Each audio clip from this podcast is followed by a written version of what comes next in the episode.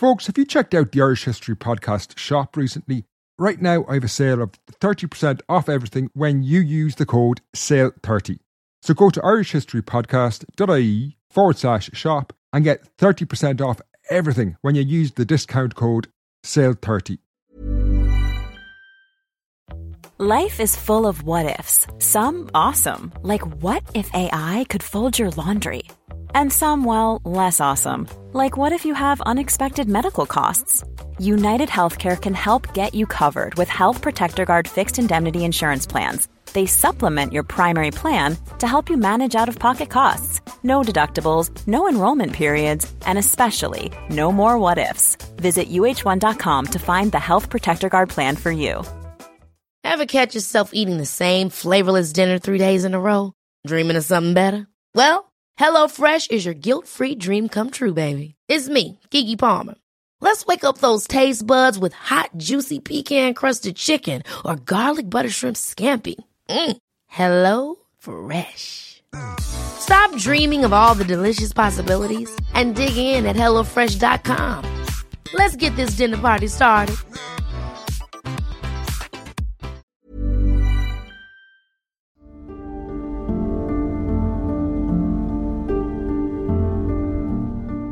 Hello and welcome to the Irish History Podcast.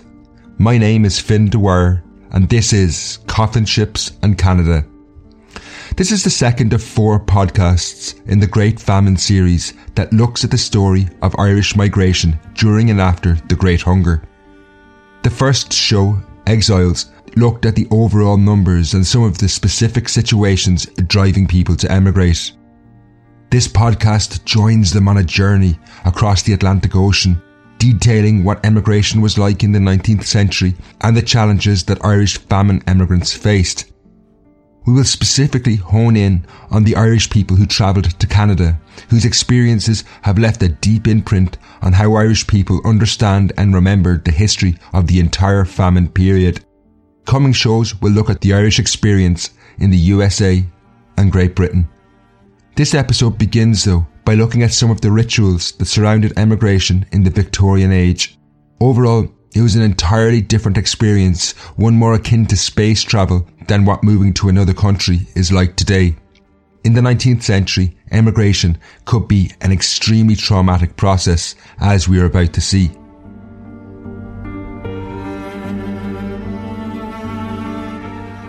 In the second half of the 19th century, a curious tradition developed in Ireland known as an American wake.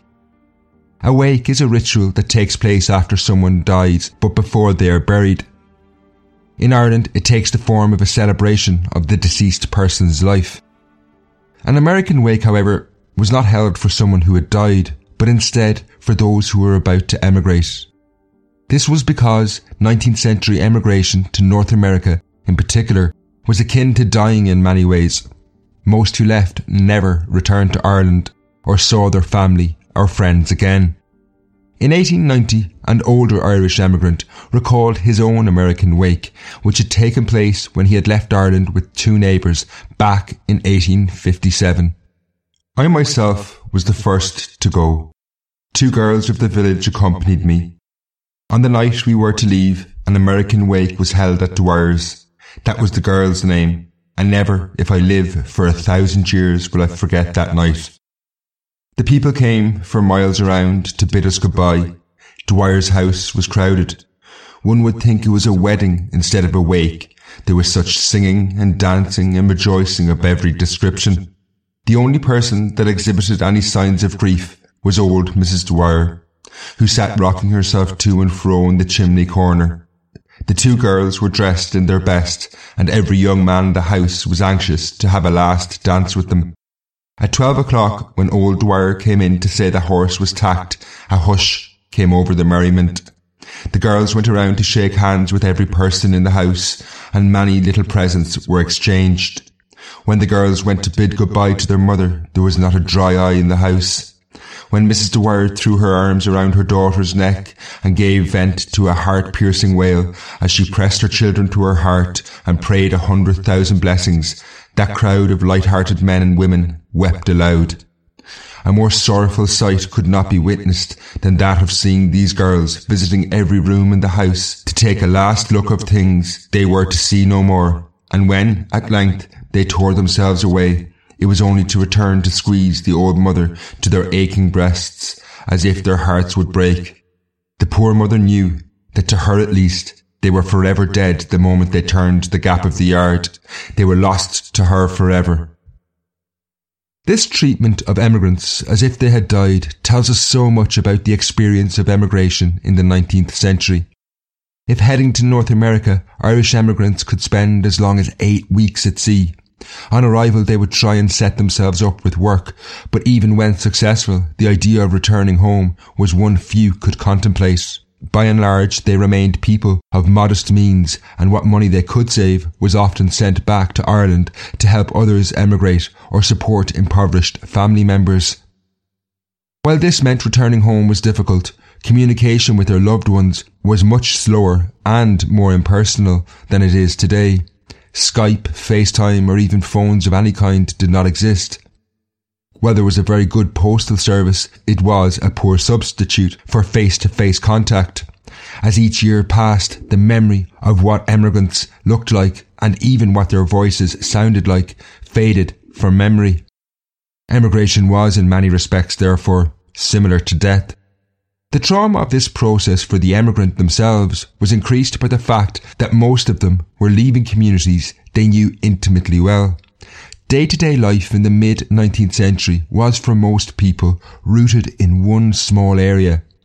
It wasn't uncommon to be born, grow up and get married in the one community. Many of our 19th century ancestors who grew up in rural Ireland worked on the same land for generations, in some cases living in the same houses their forefathers had, and then to complete the circle, when they died, they were buried in the same graveyards. While seasonal travel to Scotland to gather the harvest was common for men, particularly in the west of Ireland, they left safely in the knowledge they would return to their kith and kin within a matter of months. The opposite was the case, though, with transatlantic emigration. When ships ventured out into the vast expanses of the Atlantic Ocean, the passengers knew that once Ireland faded over the horizon, they would never see their homes again. However, before I paint a picture that's too nostalgic, it's worth remembering the things driving Irish people overseas in the mid 19th century. Even before the Great Famine began, life in Ireland was very difficult. The custom of subdividing land between all male children, while seeming fair, resulted in each generation becoming poorer. By the 1840s, competition for even the smallest amount of land had grown fierce. There was little chance of enrichment as each generation over the previous 50 years found themselves poorer than their parents, emigration had grown steadily between 1800 and 1845. As we saw in the first episode on emigration entitled Exiles, the onset of famine in 1845, combined with the terrible reaction of the British government, saw the numbers seeking to leave rise sharply. When I was researching this podcast, I came across a great summary of famine emigration on the website fena.com. It said, The famine changed the attitude of the Irish people towards emigration. No longer was it a question of whether to go, but of when and how to leave. Hope was before them, and nothing was behind them but the misery they were leaving. By 1847, this was certainly the case when Irish people began fleeing the country in huge numbers. In Black 47 alone, over 220,000 people fled Ireland. While they scattered across the globe, most that year headed for Canada, the focus of this podcast. The total number that reached British North America, as Canada was then known, was over 100,000 people. That's over 1% of the total population of Ireland at the time. Canada, or British North America, proved popular for several reasons, not least among them because it was dramatically cheaper than passage to the USA tickets to Canada in 1847 were 30% less than those to the United States. But there were other reasons too. In 1847, Canada seemed to offer everything Ireland lacked. Migrants from Ireland who had moved to Canada before the famine were sending reports home that detailed a land of great opportunity. In February 1847, while the future in Ireland seemed bleak to say the least, one emigrant who only identified themselves as TE wrote home about their experiences. TE had left Ireland in the early 1830s and when they heard of the unfolding famine back home, they wrote to the Limerick Chronicle newspaper suggesting Irish people should emigrate to Canada. TE informed the newspaper's readers the British American provinces are large and fertile in soil and salubrious in climate, yielding abundance of food with comparatively little labour, and although capable of supporting a population greater than that of the British Islands, they contain about 2 million inhabitants. They went on to talk of high wages for both men and women, while adding it was easy for the Irish to adapt in Canada. TE was not a lone voice making such claims. Others made Canada sound really appealing to Irish people desperate to escape. By April 1847, newspapers were advertising a book called Canada as It Is, The Emigrant's Friend and Guide to Upper Canada. Written by the Reverend G.W. Warr, who had lived in Canada for four years, the book was similar to a modern travel guide. Warr also talked of high wages, cheap farmland, and the possibility of rising in society. Even of the less well off, he said, there is a strong possibility of their children becoming possessors of portions of land in Canada which they could not hope to rent in England or Ireland. This was deeply attractive for a generation of Irish people living through famine, but who for decades had seen their hopes of a better life sink in the mire of poverty engulfing Ireland. Indeed, what Canada offered seemed too good to be true, and as is usually the case in such matters, it was. This land of milk and honey in North America quickly turned sour.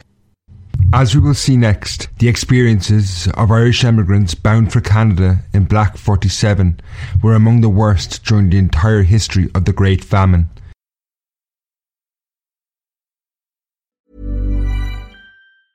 When you're ready to pop the question, the last thing you want to do is second guess the ring. At Bluenile.com, you can design a one of a kind ring with the ease and convenience of shopping online. Choose your diamond and setting. When you find the one, you'll get it delivered right to your door. Go to Bluenile.com and use promo code LISTEN to get $50 off your purchase of $500 or more. That's code LISTEN at Bluenile.com for $50 off your purchase.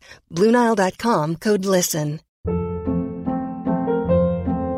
Hold up. What was that? Boring. No flavor. That was as bad as those leftovers you ate all week. Keke Palmer here, and it's time to say hello to something fresh and guilt-free. Hello Fresh. Jazz up dinner with pecan-crusted chicken or garlic butter shrimp scampi. Now that's music to my mouth. Hello Fresh. Let's get this dinner party started. Discover all the delicious possibilities at hellofresh.com. This episode is sponsored by BetterHelp. Recently, I had a minor argument with a close friend that brought up things from my past that I really needed to get off my chest. I think we've all been there. Now, I found therapy a really great way to work through these issues. For me, I really like online therapy, and BetterHelp is a really great online service that allows you to make space for therapy no matter how busy you are. BetterHelp is convenient, affordable, and gives you the support you need, but also works around your schedule.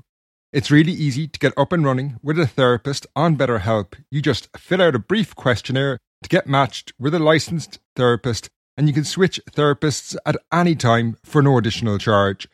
You can do your sessions by text, phone, or video call, whichever suits you best. It's all about flexibility, working around your schedule. At the moment, BetterHelp are offering listeners to the show 10% off their first month. Get it off your chest with BetterHelp. Visit betterhelp.com slash Irish history today to get 10% off your first month. That's betterhelp, H-E-L-P dot com slash Irish history.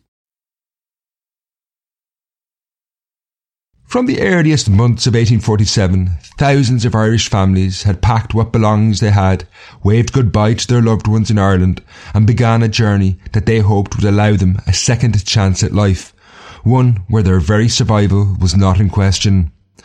However, It didn't take long before very unsettling rumours began to reach Ireland about what these emigrants heading for Canada were enduring. Reports of brutal conditions on ships and indeed a worse situation in the quarantine stations they had to pass through on the other side of the Atlantic drifted back to Ireland. By late June, these reports were confirmed by an impeccable source who offered a stark warning to Irish emigrants, informing them that the Canada they had heard of from people like the Reverend Warr was little more than a dream one few of them could realise. In fact, for many, it was a living hell. This impeccable source was a man called Joseph Signay, the Catholic Archbishop of Quebec. Like many in the province of Quebec, Archbishop Signay was a French speaker, a legacy of when the region had been a French colony before it had been conquered by the British back in 1759. In 1847, Signay took it on himself to write to his fellow bishops and archbishops in Ireland with a warning to try and stop more Irish people heading across the North Atlantic into what were even worse conditions than they faced during the famine in Ireland. The Archbishop's words, even today, make the hairs on the back of your neck stand up. His letter is read here by Alexi Kelly. Quebec, June 9, 1847. My Lord and Venerable Brothers, the voice of religion and humanity imposes on me the sacred and imperative duty of exposing to your lordship the dismal fate that awaits thousands of the unfortunate children of Ireland who come to seek in Canada an asylum from the countless evils afflicting them in their native land. The Archbishop went on to provide deeply worrying details about what awaited Irish people. Signay encountered them as they arrived in the St. Lawrence River, the principal route vessels took to reach the major cities in the interior of Quebec by then, they had endured weeks at sea. Archbishop Signay continued his account of the situation in Canada by 1847 as follows. Already, a considerable number of vessels overloaded with migrants from Ireland have arrived in the waters of the St. Lawrence. During the passage, many of them weakened beforehand by misery and starvation, have contracted fatal diseases, and for the greater part have thus become the victims of an untimely death. This was but the very natural result of their precarious situation. Crowded in the holds of the vessels, unable to strictly adhere to the rules of cleanliness, breathing constantly a putrid atmosphere, and relying frequently for nourishment upon insufficient and very bad provisions. Indeed, so terrible were the conditions on these vessels that they justifiably earned the macabre name of coffin ships. The problems for most passengers started the minute the vessels weighed anchor and left Ireland Indeed, many found themselves on board ships that were not actually passenger ships at all. However, contrary to what is the popular understanding, the problem with coffin ships was not that they were not seaworthy, but rather they were not fit for purpose. They were frequently cargo vessels which had carried Canadian timber or other goods then in high demand in Europe across the Atlantic. However, there was little to fill their holes for the outward leg of the journey from Europe so, from the earliest months of 1847, when large numbers of people were desperate to escape Ireland, captains began hastily refitting the vessels to carry passengers to Canada. Unsurprisingly then, these vessels lacked anything by way of comfort, and the ship owners and captains, in an effort to maximise profits, were bringing way too many people on board. Conditions were deplorable. The experience of passengers on one vessel the Superior, illustrates precisely what Archbishop Signay was talking about when he talked of their terrible journeys. The Superior had arrived in Derry in late June 1847, having crossed the Atlantic with a cargo of food. It was immediately refitted for a return journey, this time carrying people fleeing from famine. The refit took only two weeks, and by July 14th, the Superior was leaving the Derry Quays with 366 people on board. While at sea, disease ravaged the crew and passengers. For the healthy on board, this must have been a terrifying journey. Ships in the mid 19th century were tiny, so there was no space to keep away from the sick. In good weather, the healthy could stand on deck, but in stormy conditions, they had to retreat to the hold, where the hatches were closed, and the passengers, both sick and healthy, were effectively locked below decks together. The Limerick landlord, Stephen de Vere, provided even greater detail than Archbishop Signay after he travelled in steerage with famine emigrants to see exactly what conditions were like. he articulated the horrors of such voyages in this account. Before the emigrant is a week at sea, he is an altered man. How can it be otherwise? Hundreds of poor people, men, women, and children of all ages, from the drivelling idiot of 90 to the babe just born, huddled together without light, without air, wallowing in filth and breathing in a fetid atmosphere, sick in body and dispirited in heart. The misery of those enduring such situations must have seemed never ending, particularly on board that vessel that had left Derry in July, the Superior. A short Atlantic crossing could be completed in 30 days, but it took the Superior nearly three weeks extra. These extra weeks must have been excruciating for those who had managed to avoid infection. With each passing day, the supplies of food and water were running shorter, meaning all on board were growing weaker and weaker, which made them all more susceptible to disease. Even when land appeared on the horizon, this was just false hope. Most ships were heading for the major cities of Quebec and Montreal, and this involved continuing their journey for another few hundred miles up the St. Lawrence River, until eventually they arrived at a small island measuring less than 500 metres in width and scarcely a few kilometres in length. This was called Grosse Ile, meaning large island, and all ships had to dock there before completing their journey. The island of Grosse Ile was a quarantine station, meaning that passengers could go no further until they had a clean bill of health from the authorities. While the famine emigrants were tantalizingly close to their ultimate destination, Grosse Ile was just the beginning of a new and even more challenging experience for them. Theoretically, at least, the establishment of a quarantine station at Grosse Ile was a sensible measure on behalf of the Canadian authorities. It was designed to stop new arrivals spreading disease into the cities where they were heading. So, on arriving at Grosse Ile, the sick were supposed to be removed from the ships to hospitals while the rest of the passengers had to remain until the authorities were happy they were free from disease. While a sensible measure, the quarantine station on Grosse Ile quickly turned into a living nightmare. By the summer of 1847, huge numbers of people were leaving Ireland many of them ill before they even left home, and this resulted in the island in the St. Lawrence River being inundated with people. It simply couldn't cope and the conditions became horrific. Archbishop Joseph Signay, who we heard of earlier, provides us now with more details about what Grosse was like in his letter, which was published in Irish newspapers in the summer of 1847. Last week at the station of Ile, were detained more than 2,000 patients, of whom scarcely more than a half could find a shelter on the island. This overcrowding made the situation worse as Archbishop Signay explained what happened to the sick who could not be accommodated on the island. The others were left in the holds of their respective vessels, spreading contagion among the other healthy passengers who were confined in the vessels and exhibiting the heartrending spectacle of a mortality three times greater than what prevailed ashore. Already more than a thousand human beings have been consigned to their eternal rest in the Catholic cemetery, precursors of thousands of others who will join them there if the stream of immigration from Ireland continues to flow with the same abundance. If this wasn't enough, Signay then closed his letter by making it clear the dreams people may have had about new lives in Canada were probably just that dreams. The reality of what they faced was just further hardship and poverty. I deem it also necessary to mention that those who have escaped from the fatal influence of disease are far from realizing on their arrival here the ardent hopes they fondly cherished of meeting with unspeakable comfort and prosperity on the banks of the St. Lawrence.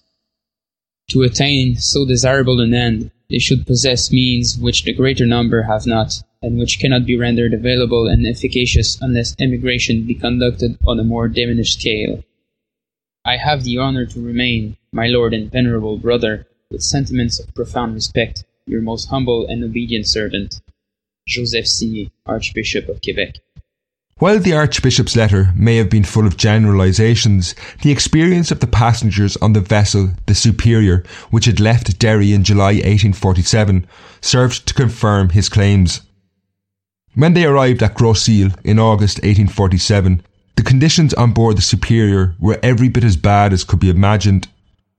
18 people had already died at sea, but 150 out of the 366 passengers were ill.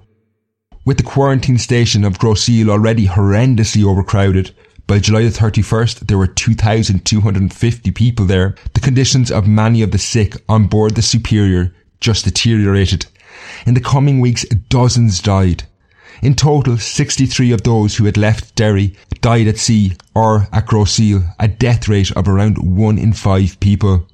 While this sounds extreme, the experience of the passengers on board the Superior was pretty standard for Irish famine emigrants heading to Canada in 1847. The death rate was a shocking 20%. The situation was so bad that the Irish newspaper, the Freeman's Journal, bluntly advised potential emigrants not to risk travelling. One writer stated, I cannot omit to repeat, though it be tedious as a thrice told tale, the warning to emigrants. Under no circumstances take the Canada route. It is the wretchedest of economy to risk life for the sake of saving a few shillings. Friends, do not risk it. This was good advice because on average, the death rate in Ireland during the Great Famine was far lower than that of emigrants to Canada in 1847. Overall, through 1847, at least 5,000 people perished at sea while crossing the Atlantic Ocean. The situation at Grosse-Ile made this shocking death toll dramatically worse. In 1847, 9,000 sick people had to be quarantined on the island this was an increase of 1000% from the previous year, and even though the Canadian authorities had made provisions for increased numbers, they could never have envisaged the massive surge in emigration from Ireland that year. 4,300 of those people who had fallen sick never left the island, dying in the hospitals or in the holds of quarantined ships. To make matters worse, the pressure to free up beds rendered the quarantine only partially effective and some sick people were allowed through. This only made the situation even worse and another 3,500 emigrants would perish in one Montreal hospital alone as disease did break out in the major Canadian cities. In total, somewhere around 18,000 famine emigrants, that's, as I've said, somewhere in the region of one in five of those who emigrated to Quebec did not survive the trip. The costs for the staff who treated them on the island was also terrible. At Grosse-Ile, 260 staff fell sick and 38 died. The enormous death rate of Irish emigrants was due to three factors. The boats themselves were clearly unfit for purpose. The people were often malnourished and unable to resist disease. And then finally, the overcrowded conditions at the quarantine station in the St. Lawrence River were abominable. In the 21st century, it is this experience of Irish famine emigrants to Canada in 1847 which is considered the archetypical experience of all famine emigrants. However, this isn't the case. Thankfully, death rates dropped dramatically in the coming years to low single digits with some evidence suggesting that in the latter years of the Great Famine, mortality among emigrants may have been as low as 2%. Nevertheless, the coffin ships of 1847 have become central to how Irish people have remembered the famine. Next, though, we will look at what lay ahead for those who survived the gauntlet of a transatlantic crossing. But first, some information about my new Irish history website, which I've just launched.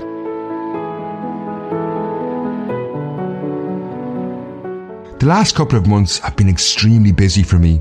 I'm just getting my new Dublin Famine Tour off the ground, and now I'm delighted to say I have a completely new website as well. The website has been built from scratch, and while it's at the same address as the old site, that's irishhistorypodcast.ie, it's totally new and a real joy to use. You can find the entire back catalogue of podcasts really easily and lots of articles about Irish history, photographs of Irish history sites, and lots of other great content. So it's really worth checking out at irishhistorypodcast.ie.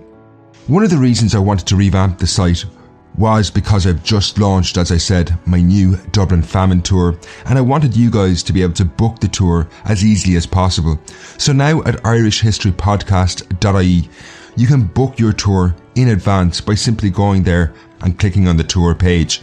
The tour itself is an interactive journey that brings you to the heart of Victorian Dublin in a way you cannot imagine. You will hear the sounds of Dublin in the 19th century while surrounded by the buildings that survived from that time. It's the perfect backdrop to hear the history of the Great Famine. So I look forward to meeting you on a tour over the summer. You can find out more now and book tickets at my new site at irishhistorypodcast.ie. That's irishhistorypodcast.ie.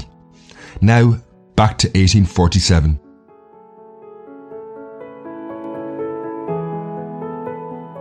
While precise numbers are hard to pin down, somewhere in the region of 220,000 people left Ireland in 1847.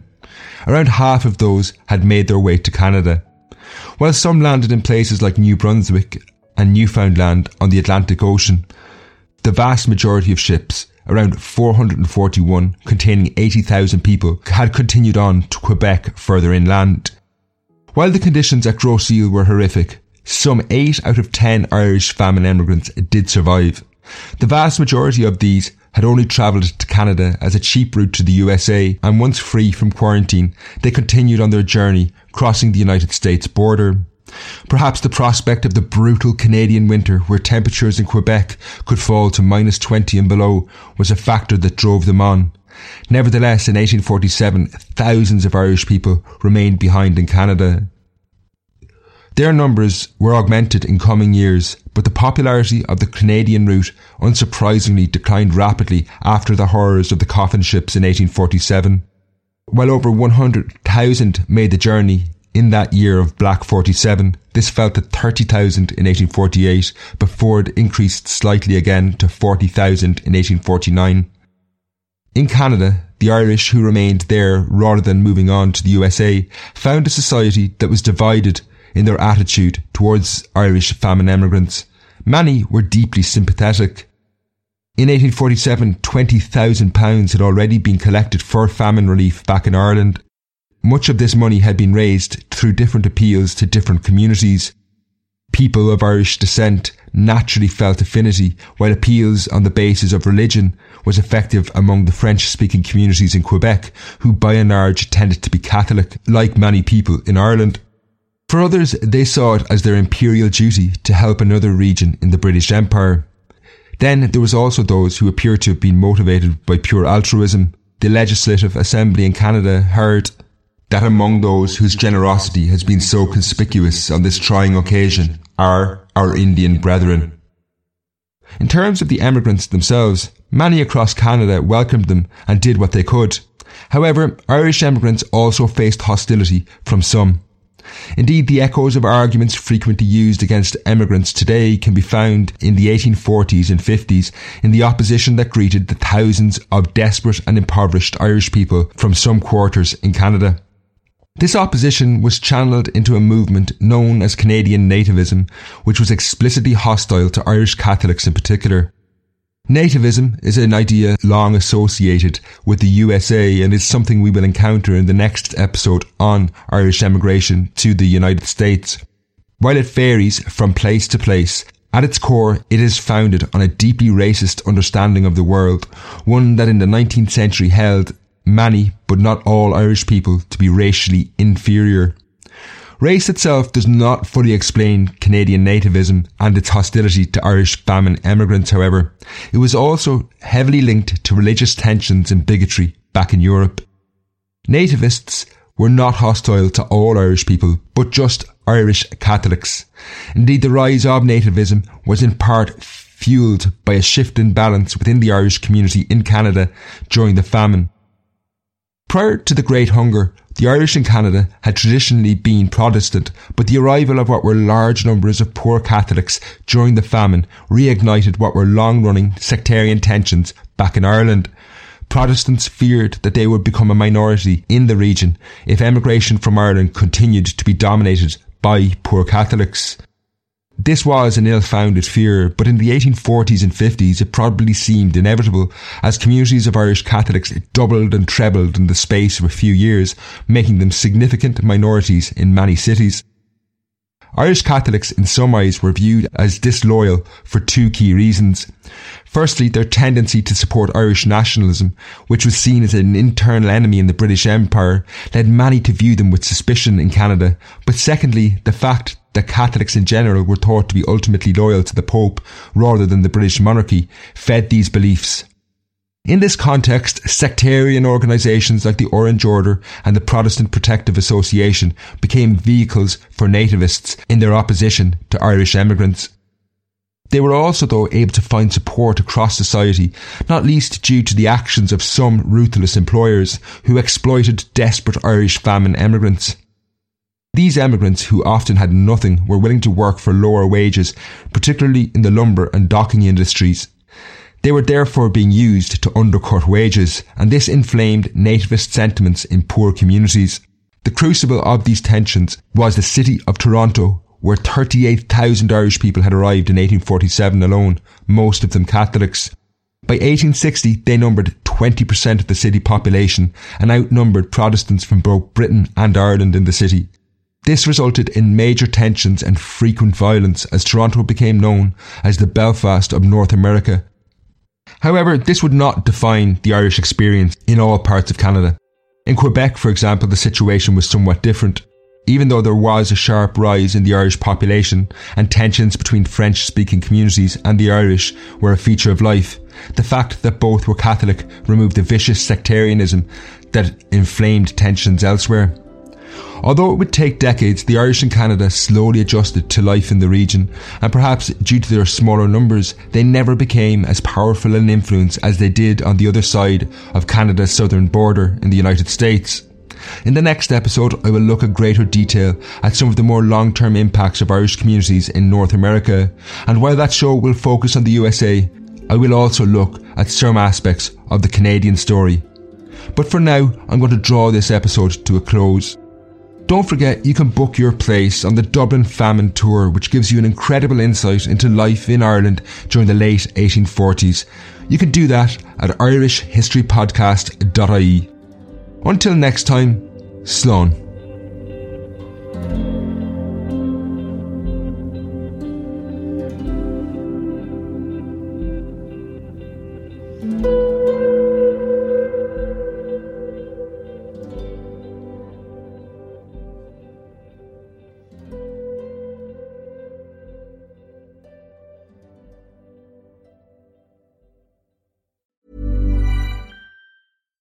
Catch yourself eating the same flavorless dinner three days in a row?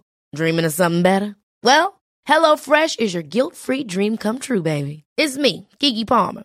Let's wake up those taste buds with hot, juicy pecan-crusted chicken or garlic butter shrimp scampi. Mm. Hello Fresh. Stop dreaming of all the delicious possibilities and dig in at HelloFresh.com. Let's get this dinner party started.